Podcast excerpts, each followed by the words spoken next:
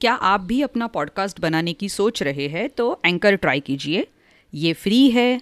इसमें कई सारे ऐसे टूल्स हैं जो आपको अपने फ़ोन पर और कंप्यूटर पर रिकॉर्ड और एडिट करने की फैसिलिटी देते हैं।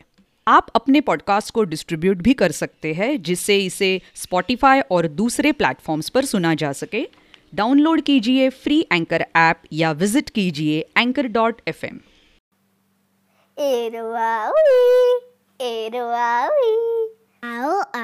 सुनो कहानी सुनो कहानी।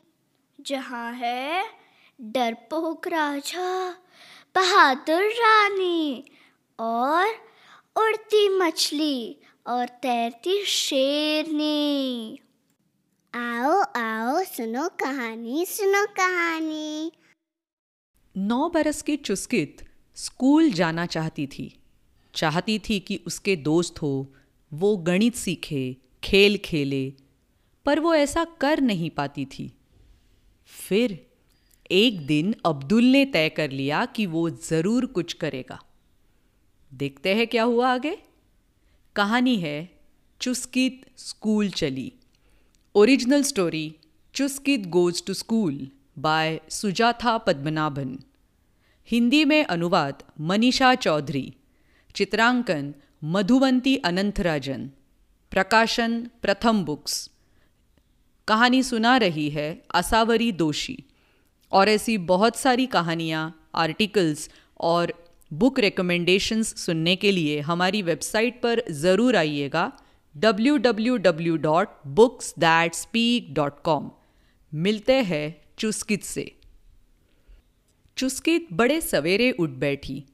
आज इतना खास दिन था कि चुस्कित की खुशी का ठिकाना नहीं था। नींद तो आँखों से कोसों दूर थी। उसने अपने बिस्तर के पास वाली खिड़की से बाहर झांका। लद्दाख में बसंत का मौसम था और खुबानी के पेड़ फूलों से लदे हुए थे। दो चिड़ियाँ सुबह सवेरे चू चू करती खाने के लिए कीड़े ढूंढ रही थी। चुस्कित की आमाले भी जाग गई थी। रसोई में खटर पटर करते गुर गुर चाय बना रही थी। चुस्कित एक घंटे से जागी हुई थी। आज का दिन उसके लिए यादगार दिन था। क्या आप सोच सकते हैं कि आज के दिन में ऐसी कौन सी खूबी थी? आज लोसर, यानी नए साल का त्यौहार नहीं था। वो तो कई महीने के बाद आता है। गाँव के लिए भी आज का दिन विशेष नहीं था, जैसे कि गोम्पा का त्यौहार या किसी का शादी का दिन होता है। आज चुस्कित का स्कूल में पहला दिन था। बड़े लंबे इंतज़ार के बाद नौ बरस की चुस्कित के लिए ये दिन आया था। स्कूल चुस्कित के घर से ज़्यादा दूर नहीं था। वहाँ तक पहुँचने के लिए चौड़ी सड़क तक चलकर जाना पड़ता। प्रार्थना चक्र से पहले बाई और एक पगडंडी जाती थी। उसके साथ साथ एक छोटी सी पानी की धारा बहती थी। पोपलर के पेड़ों के पास बड़ी बड़ी चट्टानों पर पैर जमाते हुए धारा को पार करना आसान था। दूसरी तरफ़ पहुंचकर कुछ दूर की चढ़ाई के बाद स्कूल सामने आ जाता था। चुस्कित के गाँव, स्किटपो यूल के सभी बच्चे बिना दिक्कत के पैदल चलते हुए स्कूल पहुँच जाते थे। पर नन्ही चुस्कित नहीं पहुँच पाती। विकलांग होने की वजह से वो चल नहीं पाती थी। जब से चुस्कित पैदा हुई थी, उसकी टांगे औरों की तरह नहीं चलती थी। उसके पिता उसे गाँव की आमची के पास दिखाने ले गए थे। लेह में डॉक्टरों के पास भी ले गए थे, परंतु किसी के इलाज से चुस्कित की टांगों में जान नहीं आई। पहले पहल चुस्कित को जरा भी एहसास न था कि वो अपने छोटे भाई स्तोबदन या अपने रिश्ते के भाई बहनों से अलग थी। पर थोड़े दिनों बाद ऐसे कई काम थे जो वो उनकी तरह आसानी से नहीं कर पाती थी। कोई बात नहीं, जब भी चुस्कित उदास हो जाती तो उसके आबाले कहते, उन सबसे अच्छी सिलाई करती हो और कितने सुंदर चित्र बनाती हो। आबाले अक्सर लेह से उसके लिए रंग बिरंगी पेंसिल लेकर आते थे। रोज रसोई की खिड़की के पास बैठकर चुस्की चित्र बनाती थी। आमाले तब खाना पकाती थी। रोज सुबह चुस्कित देखती कि उसके परिवार के मवेशी चराने के लिए ले जाए जाते। घर के पास बहते चश्मे का नीला पानी देखती। हर मुलाकाती के आने की पहली खबर चुस्कित ही घर वालों को सुनाती। इधर उधर जाने के लिए चुस्कित एक पहिए वाली कुर्सी का इस्तेमाल करती थी। बड़े लोग इसे व्हीलचेयर कहते थे। उसे किसी भी तरफ़ ले जाया जा सकता था। आगे, बाएँ, दाएँ, पीछे भी हाथों से पहियों को घुमाना पड़ता था। भुजाओं में इतनी ताकत होना ज़रूरी था कि अपने शरीर और कुर्सी का वज़न ठेल सके। जब आबाले पहले पहल व्हीलचेयर को घर लाए थे तब घर पर सभी बड़े प्रसन्न हुए थे। अब मुझे चुस्कित को सब जगह गोदी में नहीं पहुंचाना पड़ेगा। मैं कुर्सी पर उसको पहियों के सहारे ले जा सकती हूँ। आमाले की आँखों में खुशी के आँसू छलक आए थे। और मैं सब जगह जा सकूँगी। चुस्कित चहकी। प्लीज़, मुझे भी कभी कभी व्हीलचेयर पर बैठने देना। स्तोबदन ने विनती करी। वो उसे धकेलना भी चाहता था। ये काम भी मज़े का लगता था। उनकी बड़ी सी पालतू काली बिल्ली व्हीलचेयर पर कूद कर आराम से लेट गई। खुशी से गुरगुराती मानो कह रही थी, मेरी बोरी के खरखरे बिस्तर से कई ज़्यादा आरामदेह है। धीरे धीरे चुस्कित ने व्हीलचेयर को चलाना सीखा। रोज शाम को वो माँ से कहती कि घर के बाहर वो उसे व्हीलचेयर में बिठा दे। वहाँ बैठकर वो स्कूल से लौटते बच्चों को देखती, हँसते, खिलखिलाते, बातें करते। कुछ देर बाद लेह से आने वाली शाम की बस आती।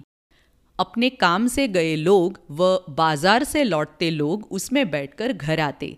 यहाँ से दुनिया कितनी रोमांच से भरी मालूम देती। रसोई की खिड़की से कई ज़्यादा। एक शाम चुस्कित अपने दादाजी के साथ घर के बाहर बैठी थी जब एक लड़का उसके पास आया। उसके हाथ में दादाजी के लिए एक चिट्ठी थी। जूले, बस के ड्राइवर ने आपको देने के लिए कहा है। वो बोला, मेरा नाम अब्दुल है। वो चुस्कित की तरफ़ मुड़कर बोला, मैं सरकारी स्कूल में छठी कक्षा में पढ़ता हूँ। कई बार सोचता हूँ, तुम स्कूल क्यों नहीं आती? जुले अब्दुल चुस्कित बोली मैं कभी स्कूल नहीं गई। स्कूल का रास्ता उबड़ खाबड़ और पथरीला है।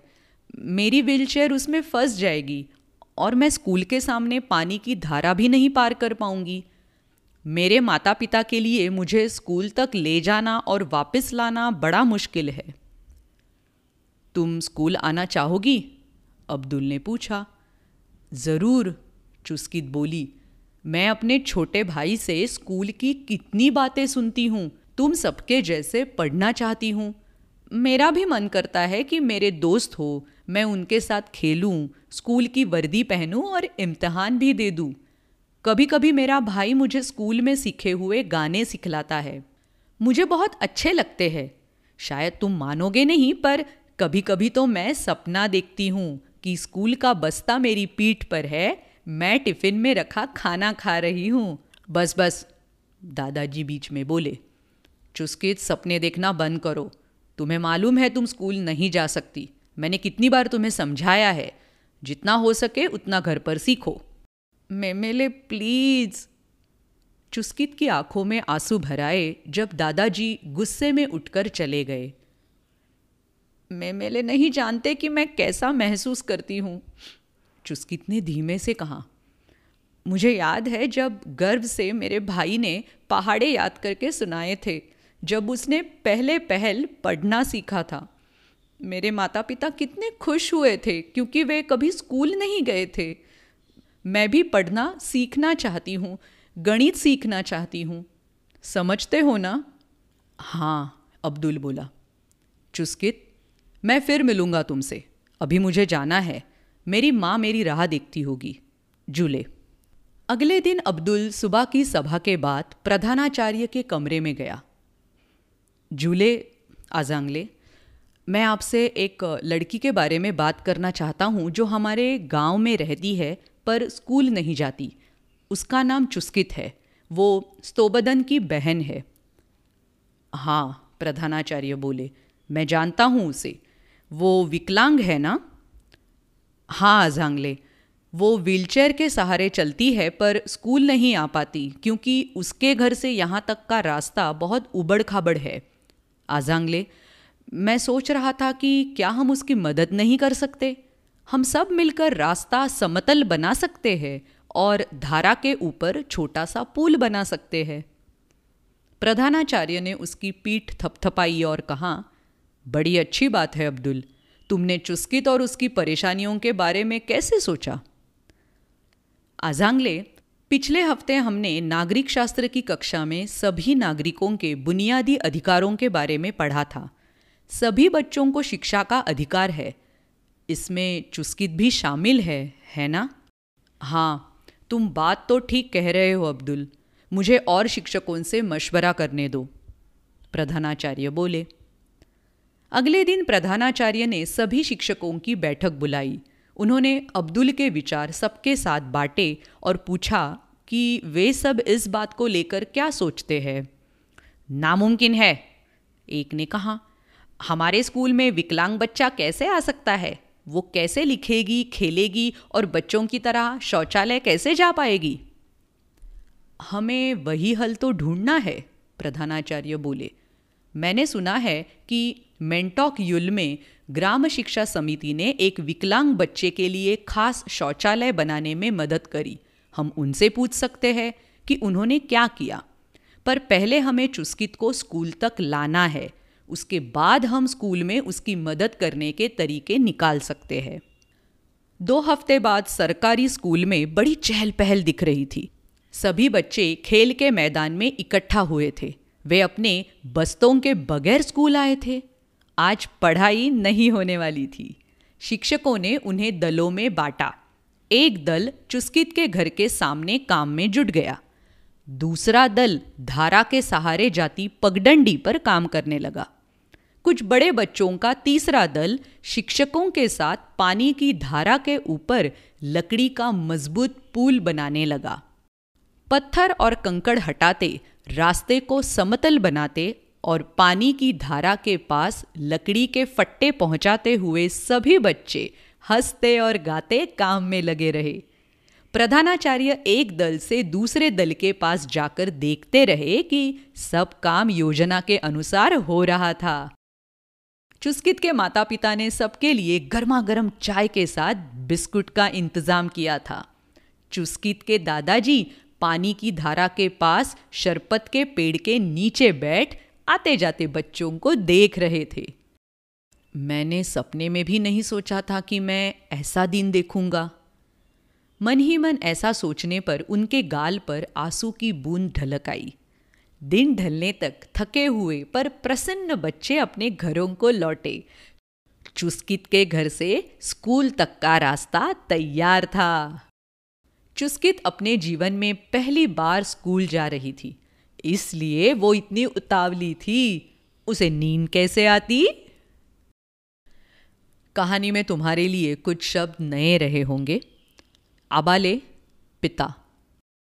आमची, तिब्बती इलाज करने में माहिर स्थानीय डॉक्टर। आमाले, माता।